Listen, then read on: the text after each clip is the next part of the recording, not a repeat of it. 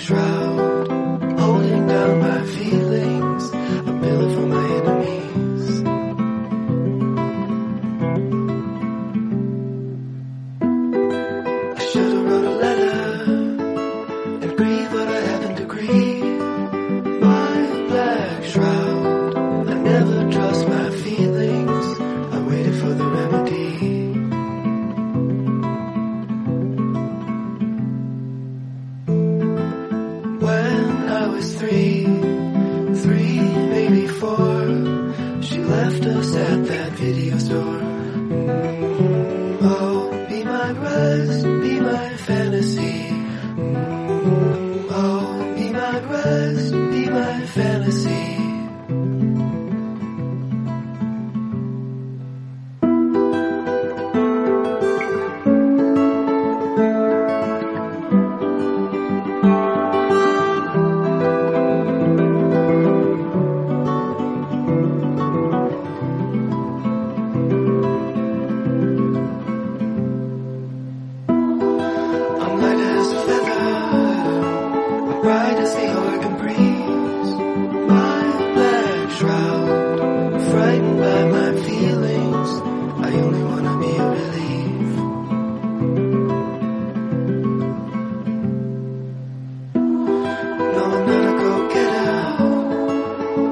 let us mellow me.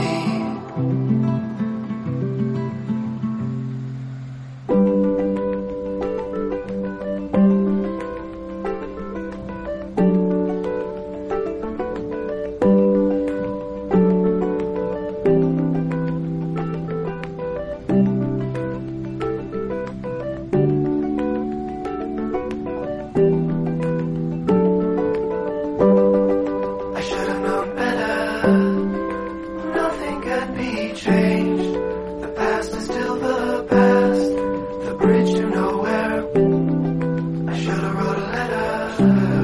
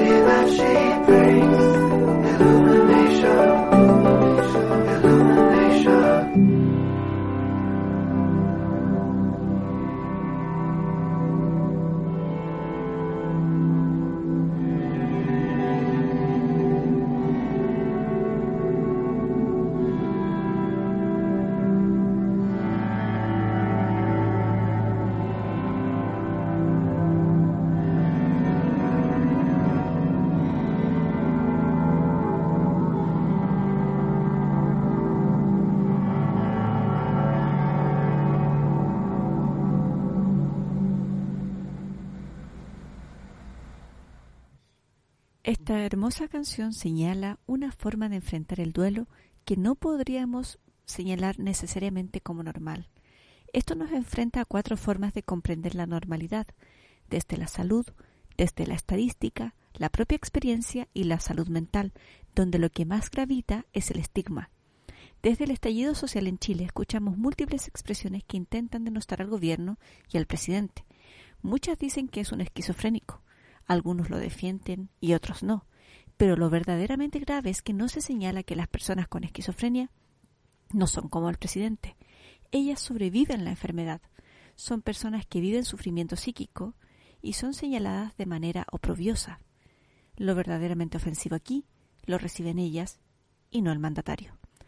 Eso nos sirve de ejemplo para caracterizar lo normal anormal desde la salud, estadística y experiencia. Pero con respecto a la normalidad en salud mental, y respondiendo a la pregunta que dio inicio a este podcast, ¿cómo sabemos si la persona está bien en el duelo? El duelo por lo general se acompaña de una autoestima intacta, mientras que en la depresión se caracteriza por un sentimiento de culpa y menosprecio. Esta es vista como la principal diferencia entre el duelo normal y la respuesta inadaptada. Ahora, cada pérdida, cada dolor puede llegar a causar sufrimiento psicológico que genere patología. Pensemos en nuestra situación en Chile. No tiene alivio. No hay apoyo en torno a conservar los empleos, no se perdonan los gastos básicos, hay zonas sin agua y la ruptura de las cuarentenas tienen castigos muy severos, dado que las personas las rompen para realizar empleo precario y sobrevivir. La mayoría no puede realizar los rituales de muerte. La persistencia de malas noticias niega un mejor futuro Estos golpes permanentes pueden generar duelos que no se resuelvan. Y recordemos lo que ya sabemos. Las pérdidas desnudan problemas previos en el desarrollo de la personalidad y a la vez, cuando no se pueden resolver con la figura que te causa el dolor, la persona se vuelve el receptor de este castigo. Por tanto, es importante el desarrollo de medidas de contención, acompañarse, apoyar las ollas comunes, reconocer el dolor y nuestro alcance de influencia. Como enfermeras, reconocer características que pueden entorpecer nuestro criterio, tales como son las implicaciones sociales, donde un ejemplo serían los estereotipos de género, o aspectos psicofisiológicos, como las variables bioquímicas asociadas al clima, o las áreas afectadas del cerebro, como el córtex frontal, que genera pensamiento automático, aspectos socioeconómicos como el trastorno bipolar asociado a personas más ricas, y que cerca del 60% de las licencias médicas en Chile son por problemas de salud mental. Para cerrar, es importante señalar el pensamiento crítico. Un reportaje de BBC señala que la depresión cambia la percepción de colores, pero al revisar el journal donde está supuestamente la publicación, se ve que ésta fue retirada por fallas metodológicas. Pero aún al día de hoy, BBC señala este artículo. Esto lo menciono porque es un error común también en el diagnóstico asumir que todo es depresión. En sociedades infelices como la nuestra, pensar en depresión como diagnóstico inicial y no como descarte lleva malas prácticas. Todo parece depresión las demencias, el hipotiroidismo, la bipolaridad, la esquizofrenia con síntomas negativos, los trastornos de ingesta y tantos otros. Por tanto, depresión debe ser diagnóstico de descarte, porque si la buscas, probablemente la vas a encontrar. Eso es todo por hoy. Mil gracias.